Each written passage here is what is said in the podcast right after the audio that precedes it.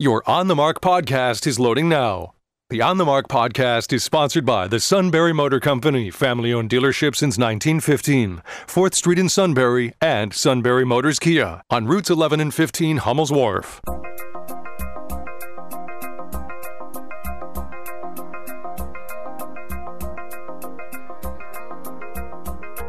News Radio 1070 WKOK presents On the Mark. It's a chance to voice your opinion on the events that affect life in the Susquehanna Valley. Call 1 800 795 9565 or email onthemark at WKOK.com. Now, here are your hosts for On the Mark Mark Lawrence and Joe McGranahan. Greetings. Welcome on board WKOK's live telephone talk show on the mark. We're going to start out with a guest. Uh, where I can't remember who any of these guests are, so I'm just going to start calling them Senator because the first one is, well, I know who it is. It's John Gordner, State Senator, seven, uh, 27th District, although I foolishly listed it as uh, 17th in one of my notes, but 27th District State Senator out of Berwick. He's the State Senate Majority Whip at 9.15 this morning. We'll have U.S. Senator Pat Toomey on. So you Okay. Well, you said he's a state majority whip at 9:15 this morning. What's he going to be at 9:16? All right. So uh, look, uh, my computer is uh, skipping. You're off to a rough start. Forward. So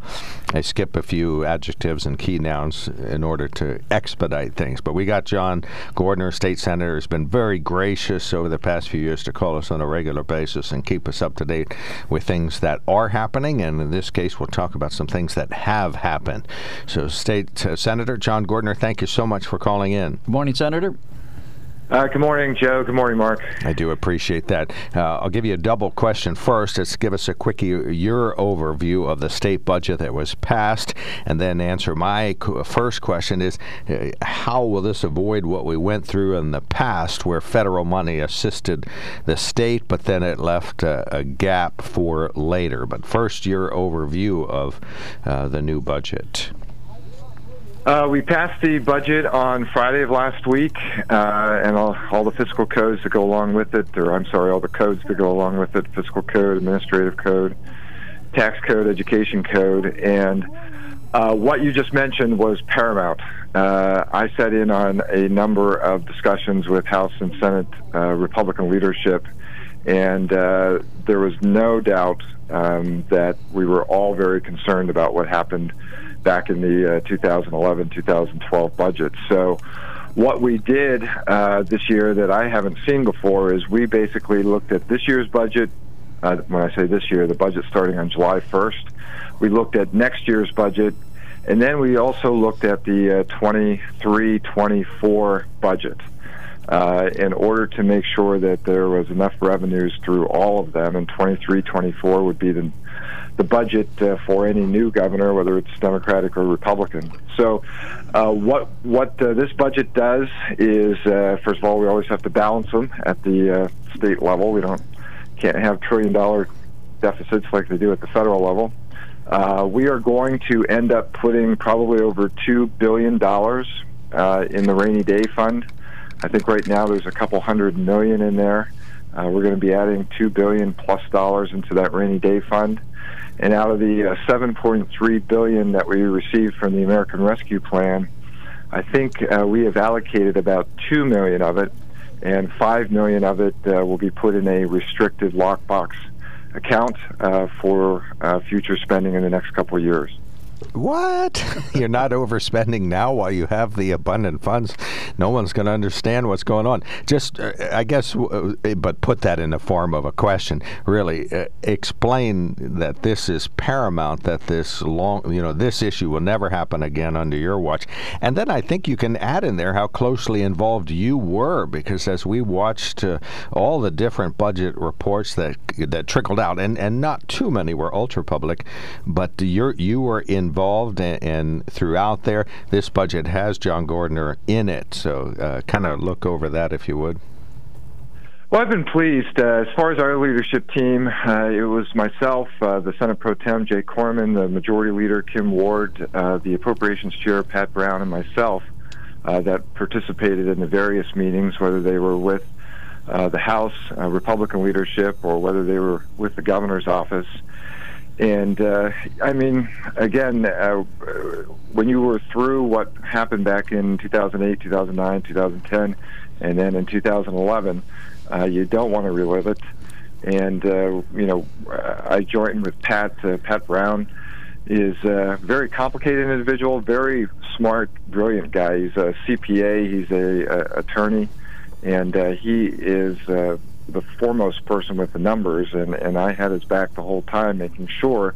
Uh, that we did a three-year budget and that we planned it all out so that there's going to be sufficient funds. Uh, frankly, uh, not surprisingly, the Democrats, uh, I think, have come up with 10 billion ways to uh, spend the 7.3 that we got sent to us. But uh, when the federal government sent it to us, they said that uh, you have till the 23, 24 uh, year in order to spend it, and uh, we're we're being very responsible and prudent. I mean, we're making, uh, as as Governor Wolf has said, we're making the second largest investment in uh, in public education uh, that's been made.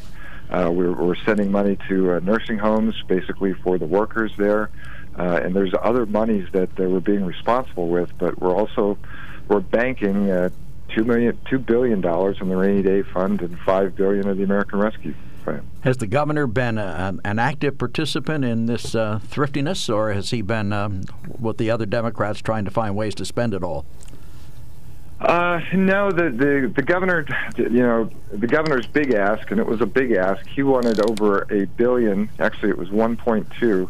He wanted 1.2 billion in new spending for uh, education, and he wanted to run it into uh, through a special formula that, frankly, uh, it would have benefited uh, Philadelphia uh, by the largest amount ever uh, in, in in the state and uh, we ended up uh, agreeing to uh, 300 million, uh, which is still the second uh, largest amount of investment in, in K through 12 education.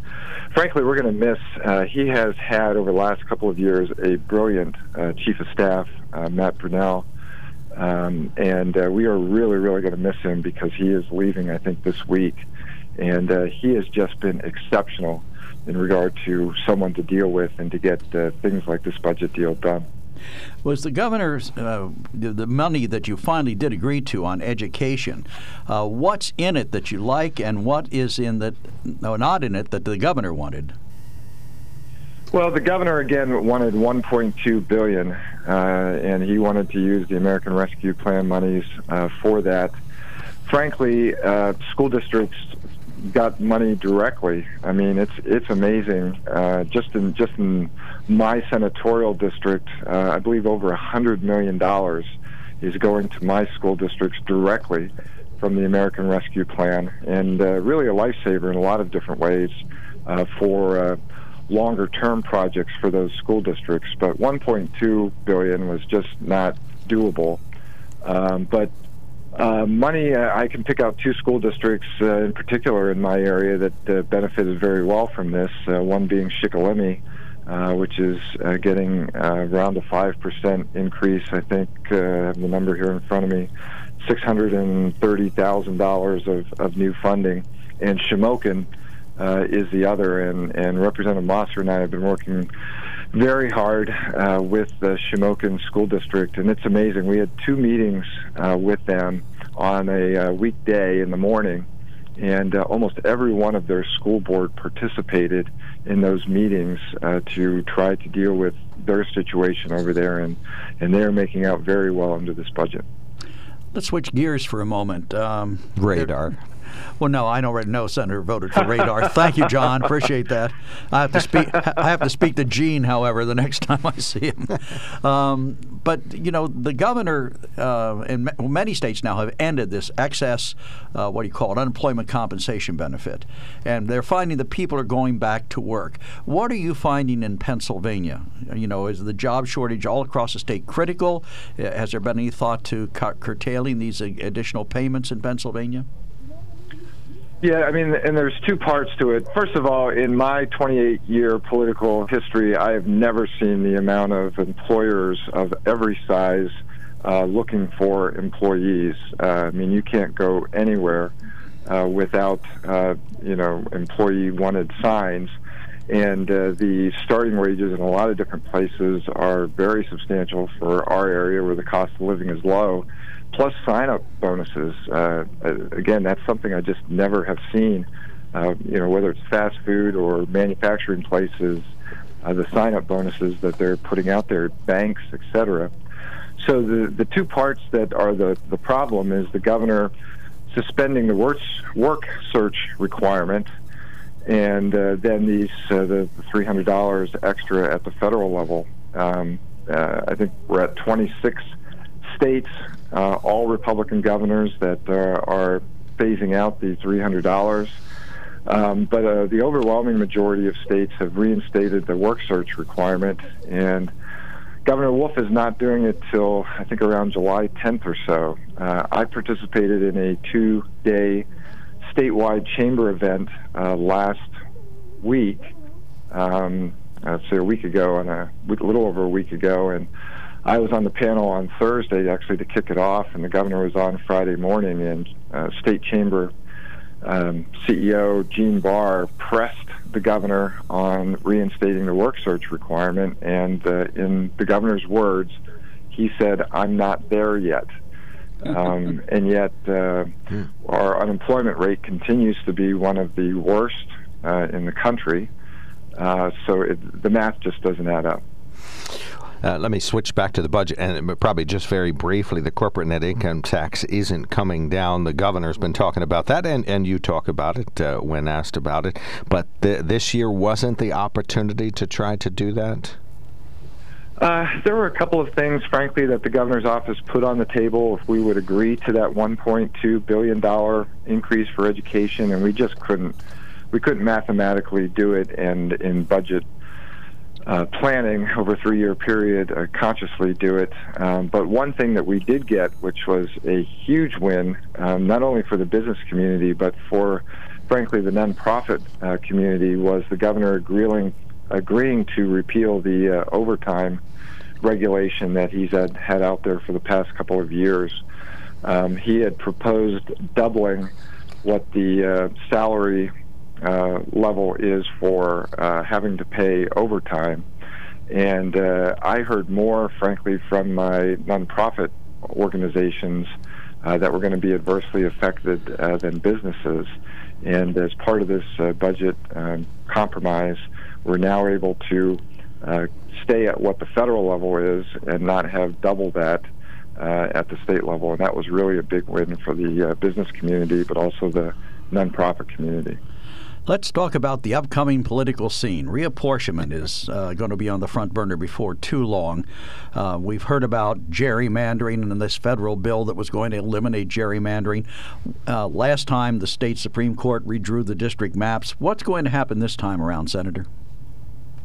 Well, there's two parts to it. Uh, one is we have to draw the congressional maps for our congressmen, and we are going to be losing a congressperson, I should say. Um, so that's going to be a challenging in drawing that map.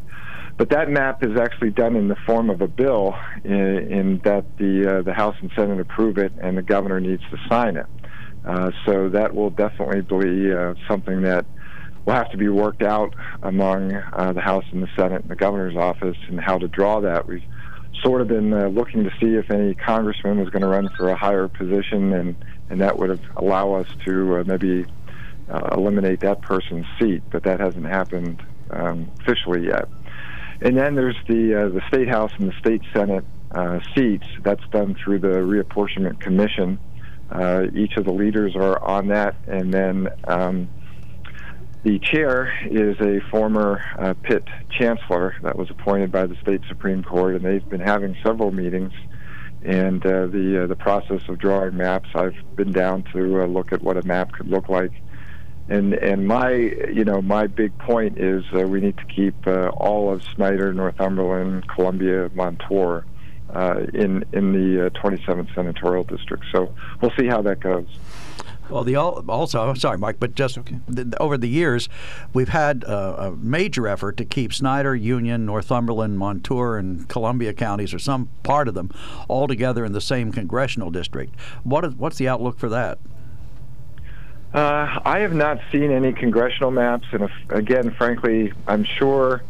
And and let's just start uh, with the big thing. Uh, normally, by March, uh, the federal government has provided each state with the final census block numbers. Uh, that did not happen this year, and it looks like it's going to be September uh, when we get the final census block numbers instead of March. Um, I think there's something in the federal law that says that it's supposed to get to us by April 1st, and uh, the Biden administration was not able to meet that deadline. So uh, we can't really work hard, hard on doing these maps until we get the official census block numbers uh, from the federal government. You'll get them in the months ahead. Don't worry, and then then the work will begin. What about banning vaccine requirements, the uh, vaccination passports? What's your view on this idea of uh, restricting public entities that uh, might require vaccination? Uh, we passed that legislation in the House and Senate. Uh, it's one of the many bills that are on the governor's desk. Uh, we put, I don't know, 30, 40 bills on the governor's desk, so I know he's he's got 10 days from when it arrives to officially decide on it. That's one that we passed. Um, and to his credit, uh, Governor Wolf has not indicated that he wants uh, to do a statewide vaccine passport. So it was more of a, a preventative type of thing, but he has said that he is going to veto that legislation that we put on there. All right. Uh, the uh, one of our listeners sends a note says, "What, if anything, can Republicans in Pennsylvania do to stop enforcement of unconstitutional federal gun control?" Edicts. This particular listener probably concerned about what the Biden administration is interested in doing. What can the state do to stop that enforcement? Uh, there is legislation in the Senate and the House that have been uh, proposed on that, and it basically uh, says something along the lines that uh, state officials would not uh, be required to enforce any new fed- federal regulations that do not comply with the Second Amendment. Um, and uh, those were not taken up yet, uh, but there is legislation pending on that. Um, I do support the Senate version of it, although, frankly, uh, you know, if and and that largely is because at one point uh, President Biden said that he may be doing some things by executive order and bypassing Congress, and that always raises a concern. But I end up having faith in uh, the U.S. Supreme Court blocking anything uh, that he would do by executive order that would violate the Second Amendment. Senator, um, there's been a lot of news recently about PSERS and the fact that it's um, in upheaval. I guess there's calls to get rid of the chairman and the chief financial officer. The pension issue in Pennsylvania has been on the front burner for a while, then it's kind of moved to the back. Are you concerned about this coming back again? And, and has there ever been what you consider to be a good, solid solution to the problem? Yeah, we did uh, Senate Bill 1, and I'm trying to think, it's maybe been three or four years ago and as a result of Senate Bill 1 and changing the retirement system for new hires, and also what, what cre- created this sort of crisis at PSERS was that uh, as a part of what Senate Bill 1 contained was that if the returns did not meet a certain uh, uh, amount, and I forget if it was 7.5 or 6.5% return, then the uh, employees would be on the hook for the additional amount of money, not taxpayers. In the past, it was always taxpayers having to pay for uh, the difference.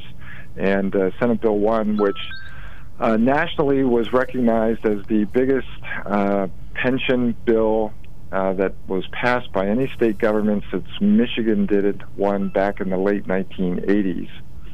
Um, so, yeah, we did a significant bill and uh, it triggered this recent crisis with PSERS. But I have uh, I have very uh, big concerns when you have the federal government uh, investigating uh, an entity like PSERS that uh, there's issues there that need to be corrected.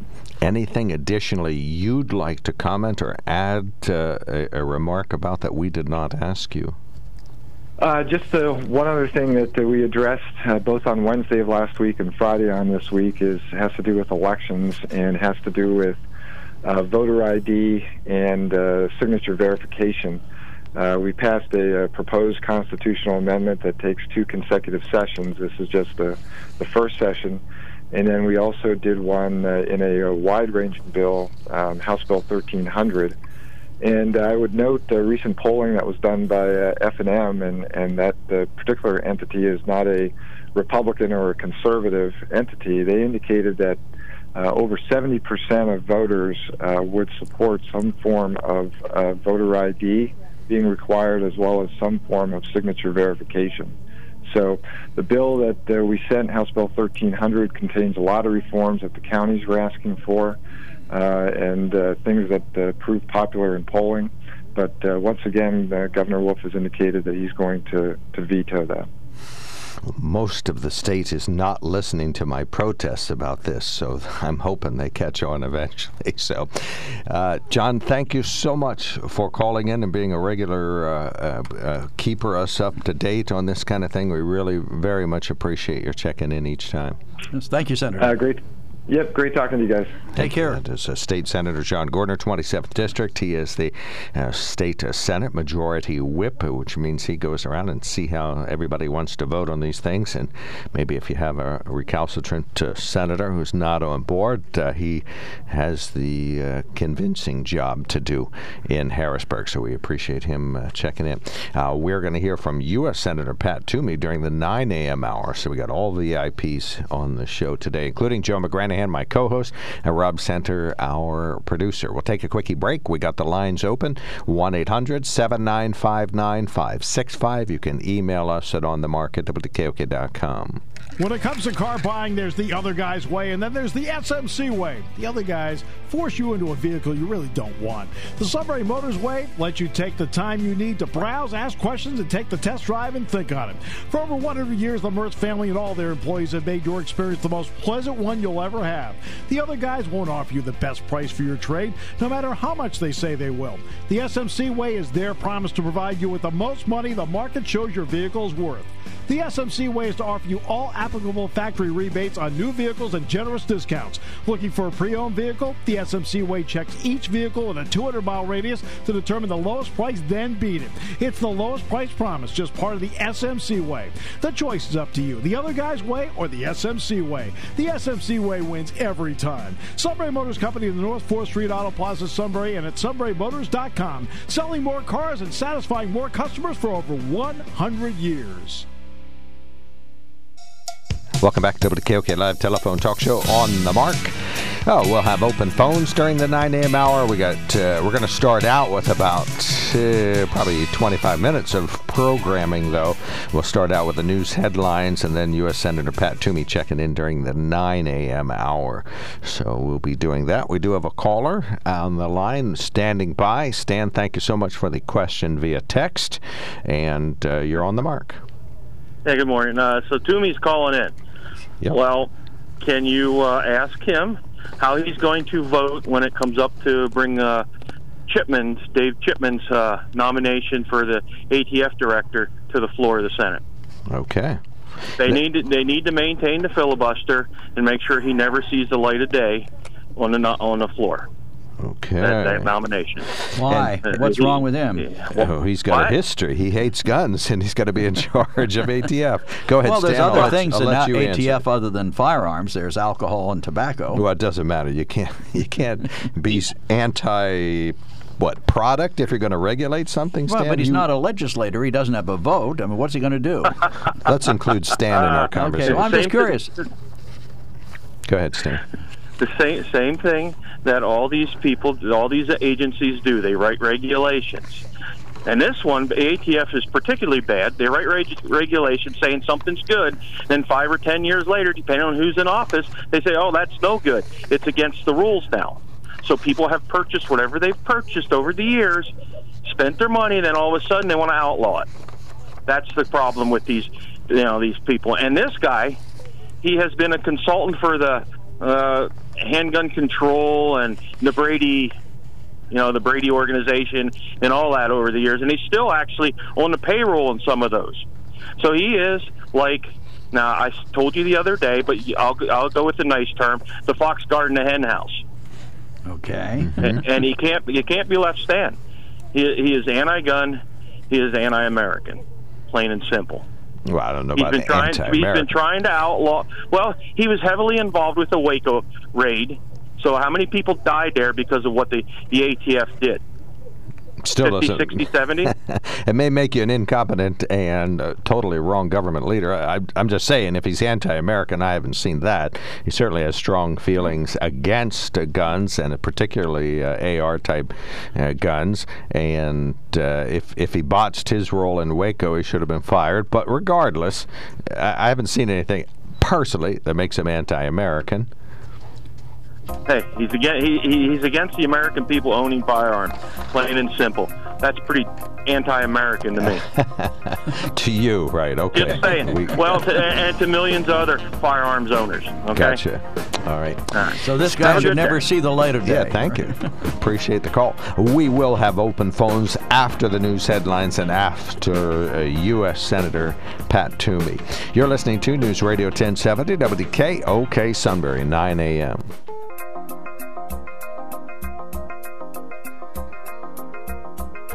News Radio 1070 WKOK presents On the Mark. It's a chance to voice your opinion on the events that affect life in the Susquehanna Valley. Call 1 800 795 9565 or email onthemark at WKOK.com. Now, here are your hosts for On the Mark Mark Lawrence and Joe McGranahan. Greetings. Welcome on board WKOK's live telephone talk show on the mark. I'm Mark Lawrence. Mr. Joe is directly across from me. Yes, I'm here. On the Mark is sponsored by the Sunbury Motor Company. Do check them out at sunburymotors.com. Do as I've done. Check them out online and see what the inventory is. They got lots of vehicles down there. One of my Ford Rangers is down there too. I'm, I'm waiting for some of the newer F 150s to come in and my first uh, 2021 uh, Ford F 150 Lightning, the all electric F 150 is on the way too. So we'll be checking that out. But boy, they got lots of uh, vehicles to choose from down there. They are a volume dealer, and they would just love to do business with you at the Sunbury Motor Company. Start out your journey at sunburymotors.com. Uh, we will be taking calls after we interview U.S. Senator Pat Toomey, so that'll be coming up uh, very shortly here on WKOK. Our toll free line uh, will be open at that time. Call us 1 800 795 9565. Senator Toomey is going to be doing that very same thing in just a few short minutes from now. Uh, in the meantime, you are welcome to email us at onthemarket.wkok.com, which uh, one of our good listeners has done. So we'll put that uh, question to the senator. And uh, we would invite you to text us at 70236. You got to include uh, the keyword OTM in that message so that we get that here at WKOK. So we would very much uh, uh, like to uh, get a chance to ask him your questions. So we have both text and email questions ready to go. Pennsylvania gas prices have risen about 10 cents a gallon in the past week, averaging 3.19 a gallon in Pennsylvania, according to GasBuddy.com. They say gas prices in Pennsylvania are 3.3 cents per gallon higher than a month ago and 75.5 cents per gallon higher than a year ago, according to Gas Buddy. Quote, with oils continue push higher, fueled by continued strong demand globally and production, production only slowly rising, gasoline prices have had no choice but to follow the national average last week, setting a new 2021 high, uh, said uh, GasBuddy.com. Weekend recap comes to us uh, from Sarah Lawver, who was at the anchor desk on Sunday. As of this morning, Pennsylvania has lifted its statewide mask mandate, but is still urging residents to follow mask wearing guidance where required. Acting Secretary of Health Allison Beam said Friday that the statewide mandate expired at 12:01 a.m. this morning. She says despite this action, businesses, organizations, healthcare providers, and other entities can still maintain the option of requiring employees, guests, or customers to wear a mask regardless of vaccination status. And Penn Live reports that name, image, and likeness rights for Pennsylvania college athletes are on the horizon.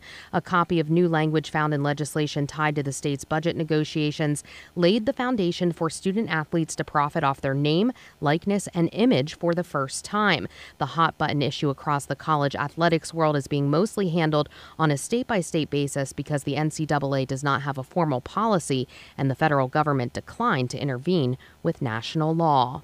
And by comparison, the 2021 22 spending deal passed on Friday amounts to $38.6 billion in the general fund, along with 1.2 billion in federal support that mostly pays Medicaid costs and about 1 billion on coronavirus relief. That totals 40.8 billion, or an increase of roughly 2.6%. Some Democrats wanted greater spending to help small businesses, improve public health and fix toxic schools. The budget deal did not include a raise in the state's minimum wage. I'm Sarah Lawver, News Radio 1070 WKOK. And uh, both uh, state House members, uh, David Rowe and Linda Schlegel Culver, voted for that budget. Rowe says despite Governor Wolf bulldozing uh, our economy, we successfully crafted a budget that includes no increased taxes or fees. He goes on to say, We do not want to repeat history of the mismanagement of emergency funds, and now we're depositing 2.5 billion into the rainy day fund.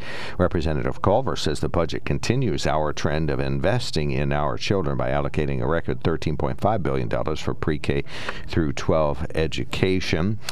There is a group of Bucknell University professors who are trying to single-handedly glue the republic back together. I don't think we can look to Washington to solve this problem. It has to be solved beginning at the local level to do what we can. If the country is going to get back to where we all want it to be, it's going to have to happen from the bottom up. And that is a professor emeritus at Bucknell, Bill Groover. Of course, he's been on this show, former mayor of Eagles Mere, and also an individual who has been active trying to make sure that the Open Discourse Coalition is thriving. They'll have some courses this fall, and they also have a physical plant now in downtown Lewisburg, renting a former bank building there.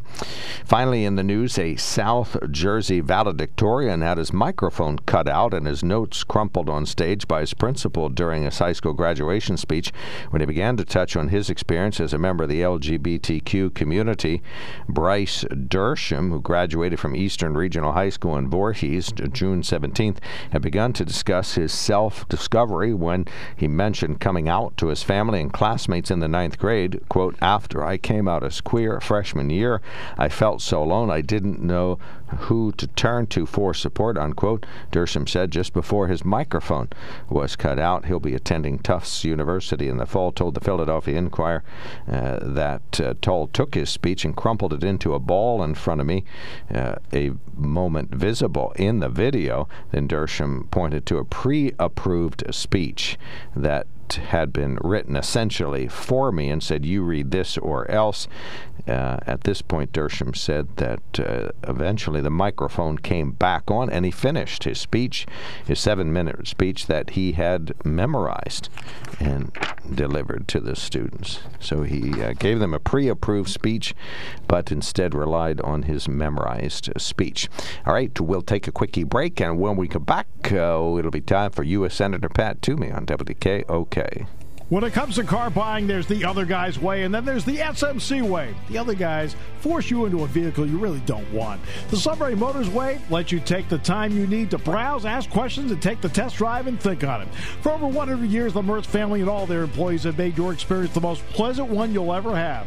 The other guys won't offer you the best price for your trade, no matter how much they say they will. The SMC way is their promise to provide you with the most money the market shows your vehicle is worth. The SMC way is to offer you all applicable factory rebates on new vehicles and generous discounts. Looking for a pre owned vehicle? The SMC way checks each vehicle in a 200 mile radius to determine the lowest price, then beat it. It's the lowest price promise, just part of the SMC way. The choice is up to you the other guy's way or the SMC way. The SMC way wins every time. Sunbury Motors Company in the North 4th Street Auto Plaza, Sunbury, and at sunburymotors.com, selling more cars and satisfying more customers for over 100 years. Thank you. So, where do we go from here? The senator's not on the line.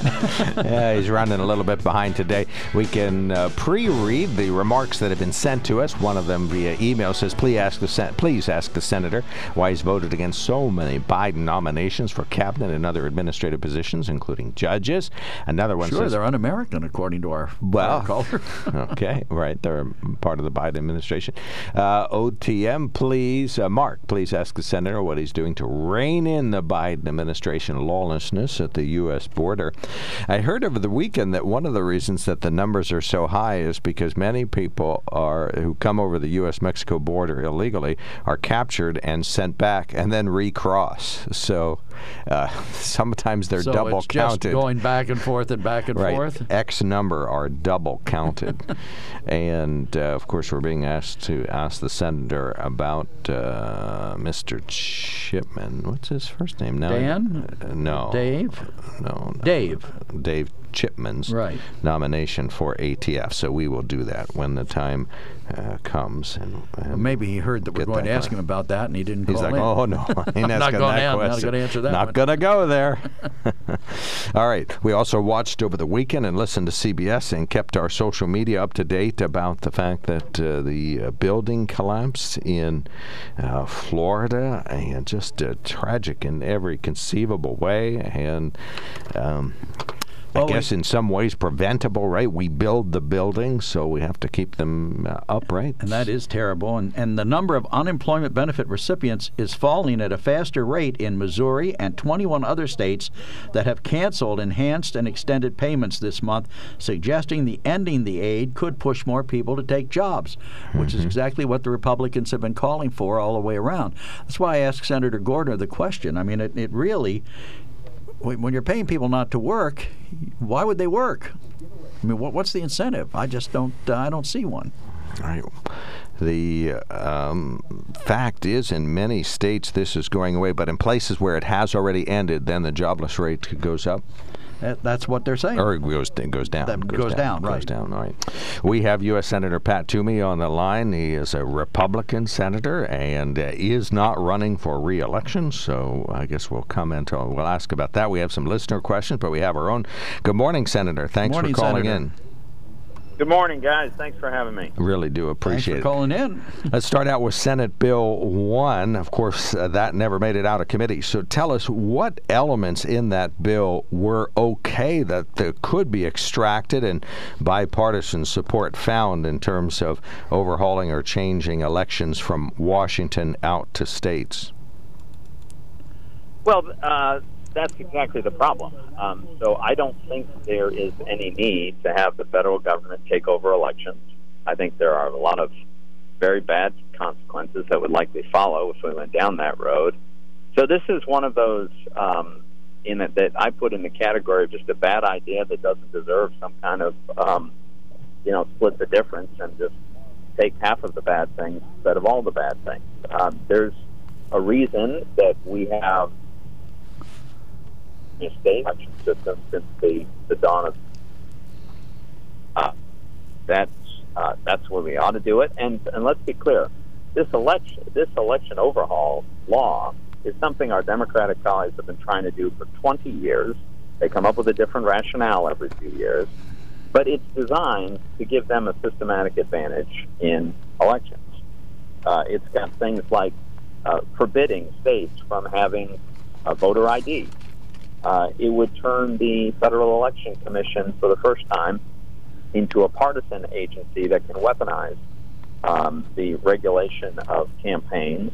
It requires taxpayer money to massively subsidize campaigns. They, they have a provision in there that would require a six to one match, six taxpayer dollars for every dollar in campaign contributions below a certain threshold. And in a state like Pennsylvania, it could be as much as $30 million that taxpayers would have to shell out to candidates who would be, you know, advocate, running ads and advocating policies that, um, you know, a lot of voters don't support. Um, I could go on. It's, it's terrible uh, legislation. It's not actually designed to pass. Our Democratic colleagues know that um, there are no there's no Republican support. In fact, even Senator Manchin has expressed his opposition to it. Um, and some of them have admitted that it's really about making the case to end the filibuster. Uh, so, so I have to say it's very bad policy. It's being cynically used, and um, we should vigorously oppose it. Is the filibuster seriously in jeopardy, or is it? Uh, or do you think that the, the two senators on the Democratic side um, will hold fast and refuse to vote against it? You know, I, I hope they will, um, but um, you know, we, we don't know. And what what uh, Senator Schumer is trying to do is to build a case to wear them down. So you know, when Republicans block an election takeover bill like this, and he'll have other purely political bills that uh, we will block, and he's going to say he's going to turn to them at some point and said, "Okay, we tried it your way. We can't pass the president's agenda." So you need to at least weaken the filibuster or make exceptions. You know, there'll be some some cover that they will try to give. I'm hoping that the Democrats who are holding out are sufficiently principled that they won't capitulate to that kind of pressure. But uh, I think we just don't know yet. Well, the other side of that coin is packing the Supreme Court. Recently, the court has come out with a lot of uh, unanimous or nearly unanimous decisions. You think that takes some of the pressure off? Well, it certainly should, right? I mean, the, the uh, there were all kinds of uh, ridiculous and, and knowingly false horror stories about what the Supreme Court would and, and wouldn't do, um, and, and already they've been proven false. Um, but uh, still, our Democratic colleagues would love to have a Supreme Court that is just a rubber stamp for a liberal agenda. And so, if you got rid of the filibuster, you would very quickly see a move to expand the court dramatically. Uh, you're right; there is no justification for it, even even on ideological uh, grounds. But um, that's one of the real dangers if the filibuster were to fall. The compromise infrastructure bill is going to take the form of an actual bill before too long. Your view on this and what's in it for Pennsylvania? Well, uh, there could be a lot of uh, there could be a lot of good infrastructure development in this deal. I, I have stressed there's three criteria that are most important to me. Number one, it's got to actually be physical infrastructure, not the expansion of the welfare state that the Democrats pretend is infrastructure, but actual roads and bridges and tunnels and airports and waterways. Those things are real infrastructure. We already spend a tremendous amount on it, but you could make a case that in some areas we could justify spending some more. So that that's number one. The scope has to be limited to actual physical infrastructure. The second is we can't raise taxes to do this. We should not be undoing the 2017 tax reform in particular that help to, uh, help us to achieve the best economy in 50 years, just before the pandemic hit. And then finally, we also shouldn't be just borrowing or printing this money because it's a lot of money. Um, what we ought to do is repurpose unspent money from previous COVID or recovery bills. There's well over a trillion dollars of money that's been authorized, it's been approved. In some cases, it's been sent to states, but it hasn't been spent is, is so much money, in fact, that it can't be spent uh, in any short period of time. That money should be repurposed for this infrastructure bill. If we can meet those three criteria, and the first two seem to be largely met in this bipartisan negotiation, then um, then we could get to something that I could support. So uh, uh, we'll have to see. The president will have to agree to completely delink it from the big expansion of the welfare state that he's planning. With all this unspent money that's out there that you'd like to see repurposed, doesn't it give credence to those of us who believe that the government's answer, or at least the Democrats' answer to almost everything, is to throw money at a problem, whether it's needed or not? I mean, why not just allocate the money when a specific need is shown to exist? Well, uh, no, you're 100% right. Uh, there's a massive, massive amount of wasteful spending that's occurred in the last year. I'll give you just one example in 2020, early on during the pandemic and the lockdown, you know, we thought that state and local governments were probably going to just get crushed and their revenue, their tax revenue, would fall to a fraction of what they would normally expect to take. And that would be hugely problematic. So we started sending a lot of money to the states.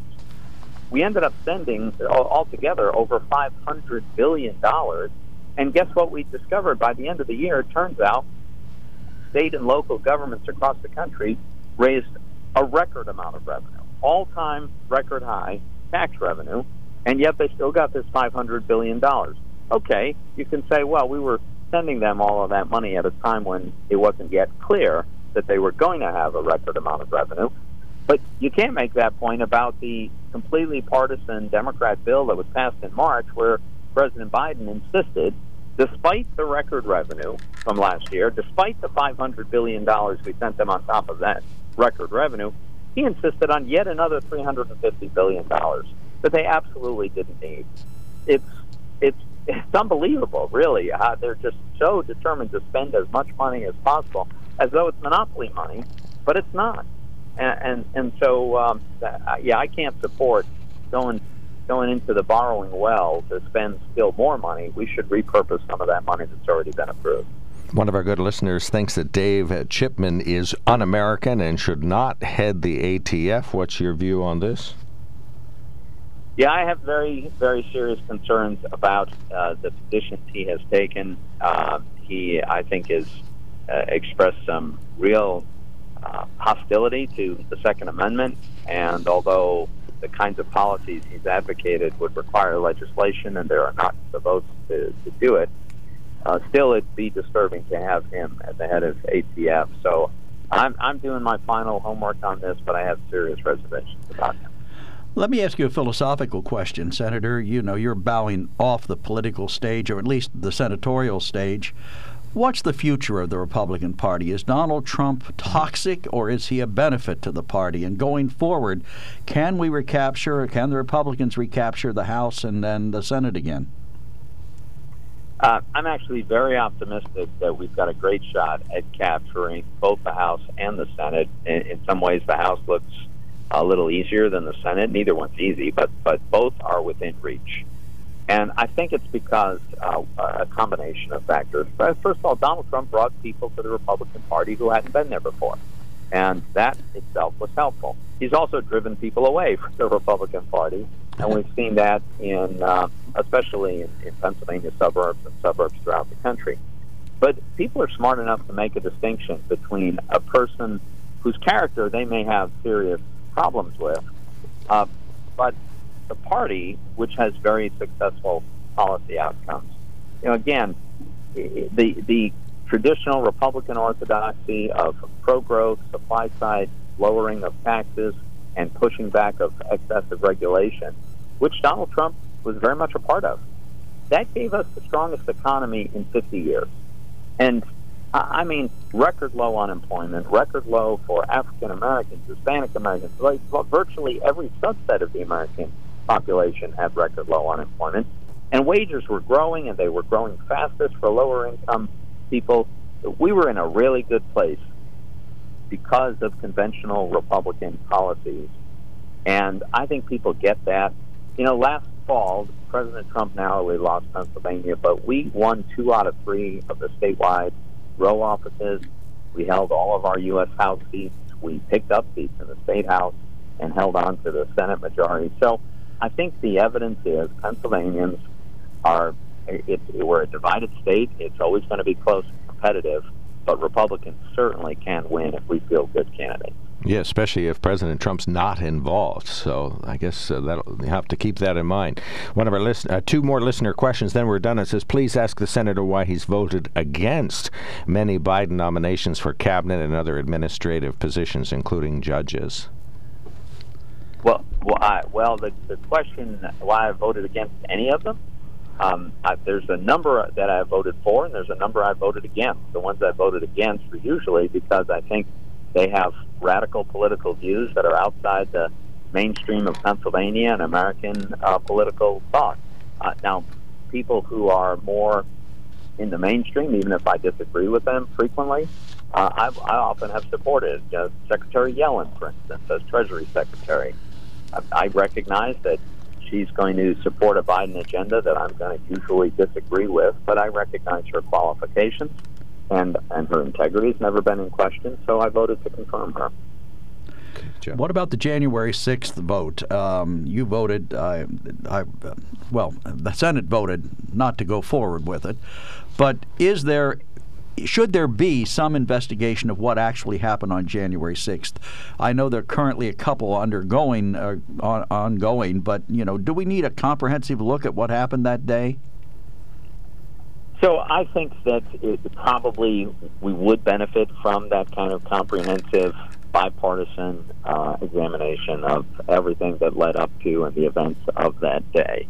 Now, I was absent that day for a family commitment Uh, but I've said publicly uh, at the time and since then that uh, I would I would have voted to allow the commission, and you know we could we could have another vote on that, and if we do, uh, as long as it is going to be a truly bipartisan commission, including commissioners and staff, then I would vote to um, to go ahead with that.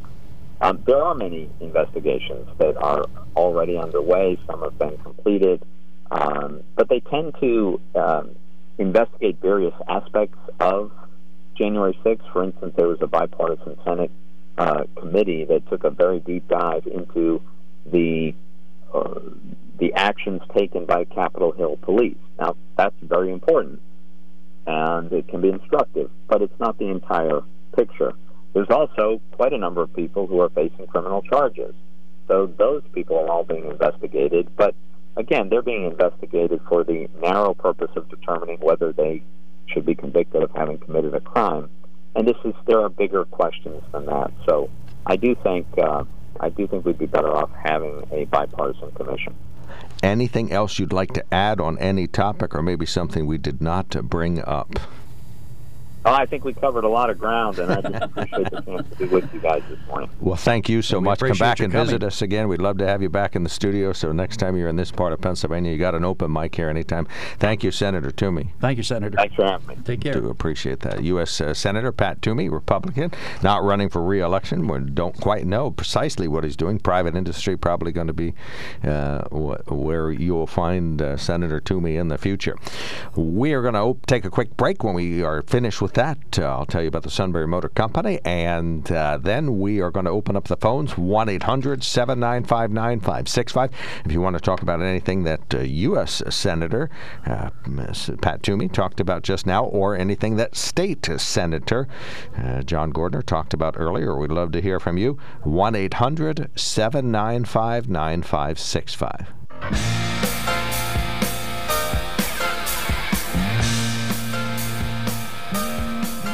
We have to have that conversation on the air. All right. Uh, one of our good uh, listeners sent us a note about the southern border and U.S. Senator Pat Toomey, so we will forward that to the senator, and he can, he and his staff can remark. Uh, but the Right. question was, is there anything the senator can do about Joe Biden's uh, lawlessness at the U.S.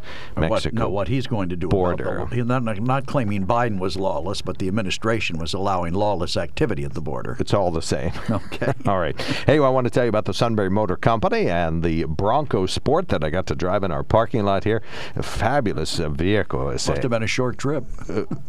it was. I didn't. Yeah, I didn't. I went down to the end of the driveway And and, turned around and came back, Well, but then I went off roading all the way around the back of the building and out by the the uh, air towers and uh, knocked down some trees back there, and then All right. came back in, uh, drove up the handicap ramp and down the steps, and uh, but this 2021 Bronco Sport Badlands was completely uninjured by all of that and ready for more 2.0 liter en- 2.0 uh, 2.0 liter engine, four cylinder, turbocharged, tons of horsepower, six goat modes. Like when I went up the steps, I put it in mud and sand mode, and then when I went down the driveway, I put it in sport mode. That's what uh, Joe likes because it helps him go super duper fast and uh, just a, a great vehicle. You're starting to see more of these around. Thirty-seven thousand dollars the one I drove around, but you can find some that cost a little more with more accoutrements, and some that cost a little less with maybe a little fewer. Uh, but this is just a great new SUV, and it is living up to the Bronco name in every way. The new 2021 Bronco Sports. I drove the Badlands version, but they have a dozen uh, different sort of versions of this species of the Bronco, and you can uh, enjoy those. They have one that's more like a quarter horse, one that's more like a thoroughbred, and uh, one that's like a Lipizzaner stallion, and it is just fabulous. That's what Joe wants because he knows they go fast. So uh, it's an opportunity for you to really enjoy uh, picking out the vehicle you want. I drove a mannequin, but you can drive yours if you order it up at the Sunbury Motor Company. Start out that journey at sunburymotors.com. Uh, lots of people have done that. They're trying to get the vehicle that they want to fit perfectly. As soon as the chips come in from China, they're going to install them in these vehicles and get these uh, uh, vehicles going. And uh, sunburymotors.com. Do as I've done. Shop at sunburymotors.com. All right, we do have open lines right now 1 800 795 9565. So much is happening in Washington and Harrisburg. We can talk about that. State budget did pass. One of our listeners pointed out that it has a lot of extra funding in it for helicopter simulation training. This Pennsylvania love of helicopters continues. I guess it's one of the line items where uh, you can get helicopter simulator training, and they get a tax credit for that. Of course, in the uh, of course uh, helicopter industry itself. Where does one go to get helicopter simulator training? And unless probably, you wanted to be a helicopter I think it's, pilot, what is it? Bell Helicopters, located in southeastern Pennsylvania in the you West Chester area. why would there be a special funding for that? It seems like a boondoggle. Well, it's obviously If I want to learn to fly a helicopter, I should be able to pay for it myself. It's pork to support this thriving industry that's uh, generating lots of tax dollars in Pennsylvania. So Ah, I think we ought to build solar panels. Let's bring back Solyndra. lots of people building solar panels all over. You have pushback against solar panels out in Union County and in Montour County near the Washingtonville plant. Talen Energy is interested in generating some electricity from the sun. It's Talon. Talon, yes, thank you. You're welcome. Um, what is Talon? Talon, Talon. Tail end Tail end is the end of a tail. Okay, the, tail end, Okay, right. I gotcha. Listen, we talked about these unemployment benefit programs falling and the three hundred dollars a month. You know, I think it's it's about time that the state of Pennsylvania, We are going governor, to. It will be expiring No, soon. he need, he says he's not there yet, according to the senator. But I think he needs to get there now. Let's get people back to work. Have you seen all the hiring signs on you the mean in Washington? No, I'm talking about the governor ending the three hundred dollars here in Pennsylvania. Okay. Yeah, what's coming back in July then? The job search requirement. Job search Okay, requirement. but I the mean, funding both of those ought to be in place now. There ought to be a job search requirement. It's time. Right. I mean, it's not like there. What was the the number? Nine million jobs available in this country, and people aren't filling them. And of course, the Biden administration is saying, "Oh, but they're concerned about child care and they're concerned about the pandemic," and they won't admit that they're really they're they're making more money sitting at home than they would working. Well, I That's think- not fair to those of us who do get up and go to work every day. Let me ask you this question. This is a bona fide question. I honestly don't know the answer. Have we gone through some sort of a reckoning where people feel as though they don't have to stay on the treadmill quite as aggressively and, uh, you know, work 60 hours a week so that they can, you know, buy a bigger house and get a pool and all these kind of things? Have we gone through some sort of a redirection where people are actually examining how much do I need? How Well, much debt do. I want? That's fine, but don't make me pay for it. Why should my tax dollars pay for you deciding that you're you've just had enough of this really hard work and you just want to take it a little bit easy? So is is all of the fault in Washington? No, I'm saying it's here in Pennsylvania. I mean, the, the federal government, when the money was needed, I think it was a good idea. The $300, obviously, during the height of the pandemic, it was needed. But now mm-hmm. there are jobs, there are 9 million documented jobs available in this country. And people, everywhere you go around here, there are signs up hiring, now hiring, need people. Uh, my wife was at a restaurant the other day where they had actually blocked off some of the tables because they don't have enough staff to cover No them. wait. You know, so that's that's a problem, and it's it's the fact that people are being subsidized not to work.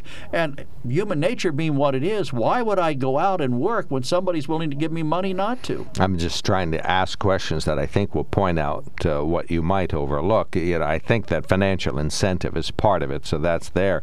But I, I, I think it's a little bit more complex than that. And I just think you know the the child care and or this the uh, pandemic issues are a factor. I think the money's a factor. The fact that you don't have to job search is a factor. But I also think people uh, may have a lot of people have examined whether they need to work. You know, the labor participation rate went way down, and it's not even close to where it was pre-pandemic, and that means people are just not interested in getting on board.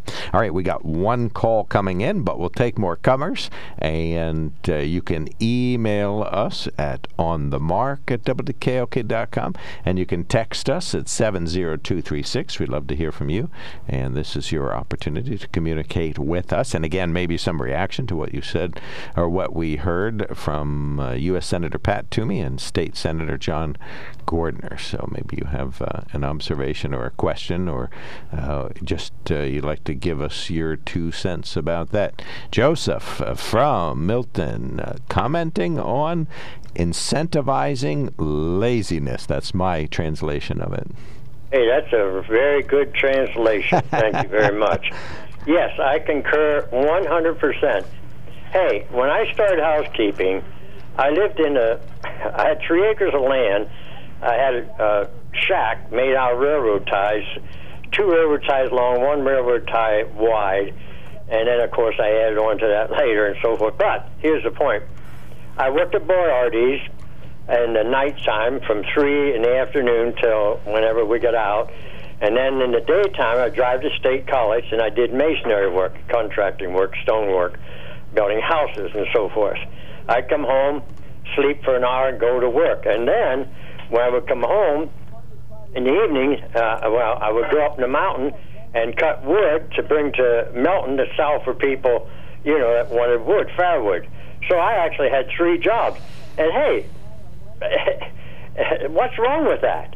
I mean, if you want to get ahead, if you want to do something, you got to put your back into it and do it. You know, I mean, people today.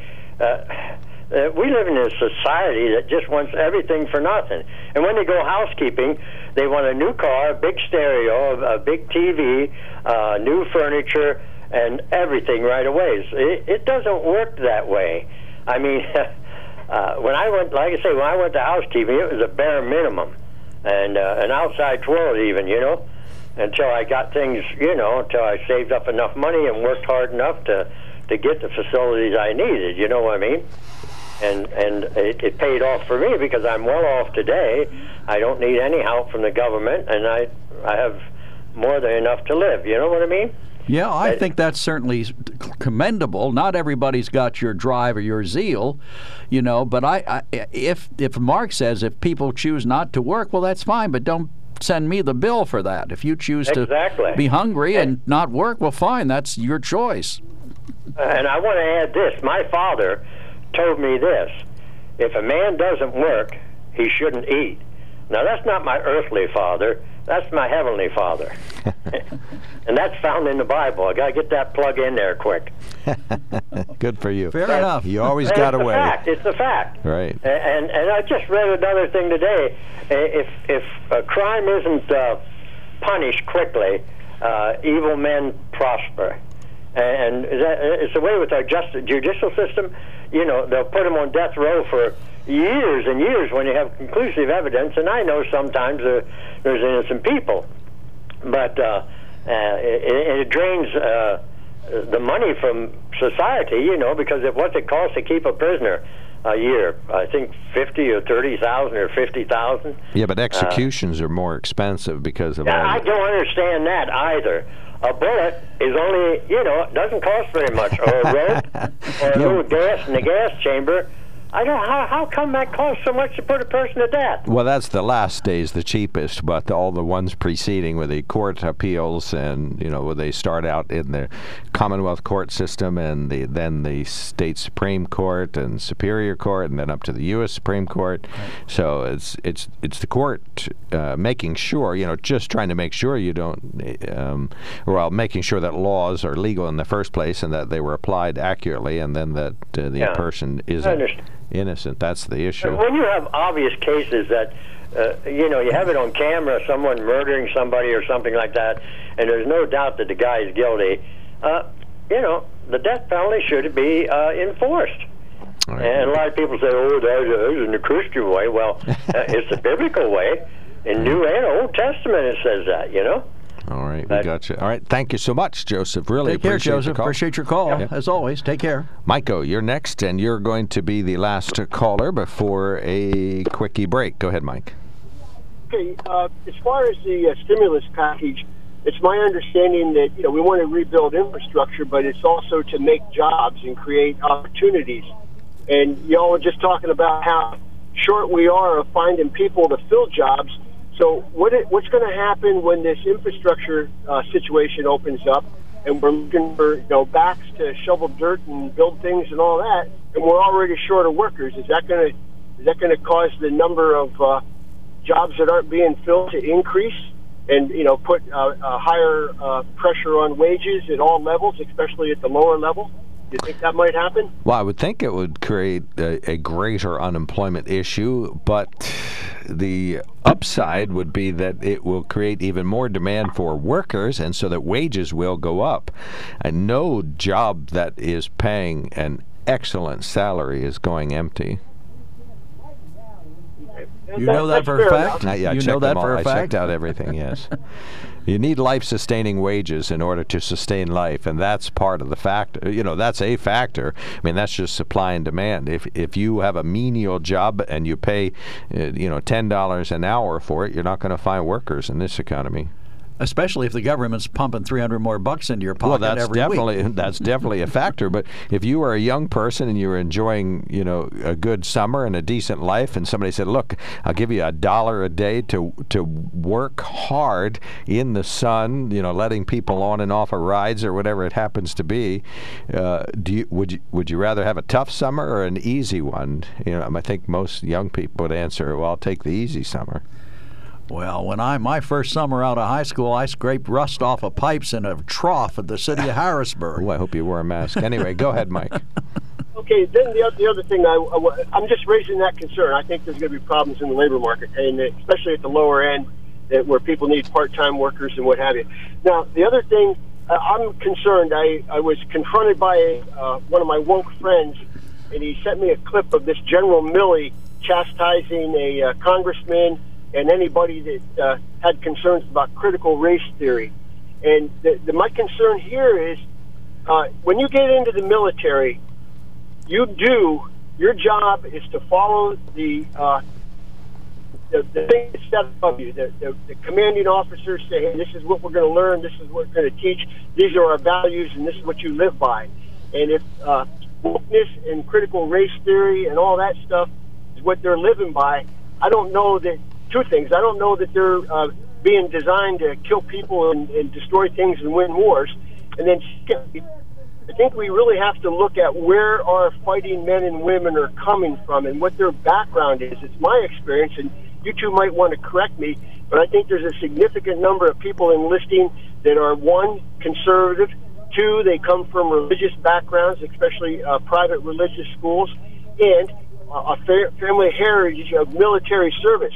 And and th- this woke culture is not playing big in any of those particular areas that I just mentioned. So I think that when we have our generals uh, touting that you know they don't really know much about critical race theory, they're going to have to study it. But gosh darn it, that's what we're going to teach, and you shouldn't be criticizing me. I think that's going to turn a lot of people off and uh, send a lot of recruits looking for these high-paying infrastructure jobs instead of gaining uh, experience in the military or high paying factory jobs. You know, there are menial jobs that are paying high, so they'll definitely have a place to go where a decent salary awaits. Thank you so much, Mike. Thanks, Mike. For, yep, thanks for calling in. Take care now. You're welcome. 1 800 795 9565. Got time for another caller? 1 800 795 9565. When it comes to car buying, there's the other guy's way, and then there's the SMC way. The other guys force you into a vehicle you really don't want. The Sunbury Motors way lets you take the time you need to browse, ask questions, and take the test drive and think on it. For over 100 years, the Mertz family and all their employees have made your experience the most pleasant one you'll ever have.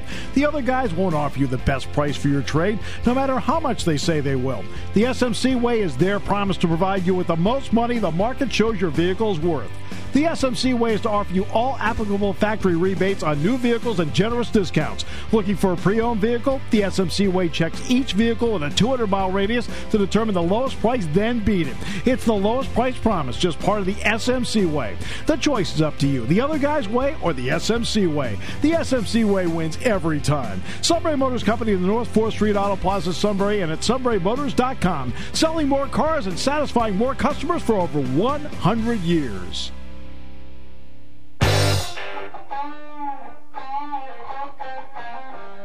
Welcome back to the KOK Live Telephone Talk Show. Joe, take them bottom right. to top, bottom to Um, top. One of our texters says between the $600 and regular unemployment, a lot of people were making more than when they were working. That's true. Yeah, it's only 300 now, but that could still be more than you were getting then. Then another emailer sa- or texter says, Joe, at the height of the pandemic last year, the extra unemployment money from the feds was $600 a week. Yes, I know that, but now it's $300 a week, and really it isn't needed at this point. Um, another one says, Says Joe, who knows no one who's unemployed. well, I know let- I don't know anybody at the moment who's unemployed who Uh, wants uh, who doesn't want to be. That's what I just said. Okay. And then this one I don't understand. Republicans wanted to fund the police. Go Biden 2024. 2024, Biden won't even be around, I don't think, in terms of mental capacity. Republicans want to defund the police. I hadn't I seen haven't that. seen yeah, that send us either. more Yeah. elaboration on that. You can actually send a link through the t- uh, text system, and then we can follow that. And then our friend Tom says, I guess we all found out menial jobs aren't so menial after all, laughing out loud. Tom, not sure I get that your point, Tom. Well, I use the phrase menial job, but if it gets twenty dollars an hour and it's a lifesaver for a family, Well, I- then it's not menial. it's quite critical, right? Uh, yeah, I'm not sure what I mean by menial job. I just think of something where, um, th- like the summer that I was using a steam cleaner to peel uh, paint off the bottom of swimming pools was off of concrete swimming pools. That was difficult and menial labor, but of course very important to the pool owner who was hoping that the pool would get renovated, and uh, very important to my employer who wanted somebody to show up at 6 a.m. and Well, start and work and stay Literally, as long as when uh, when I graduated from high school, my mother was a committee woman for the Republican Party, and Harrisburg was run by the Republicans at that time.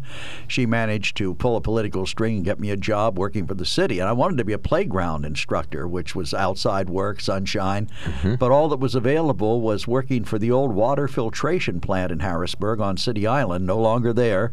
And I sat down in a sand-filled, damp trough area, or and scraped rust off pipes with a hammer and chisel. It was then I decided I Hmm. didn't want to do manual labor for a living. Scraping rust with a hammer and chisel. yeah, it was a there were lot like of troughs rust. in there for the, they're like troughs. Oh yeah, it was blistered. It was obviously hadn't been done in years, and it was iron, Mm-hmm. and it was rusting like crazy. But that was our busy work for the summer with a hammer and chisel scraping rust off pipes.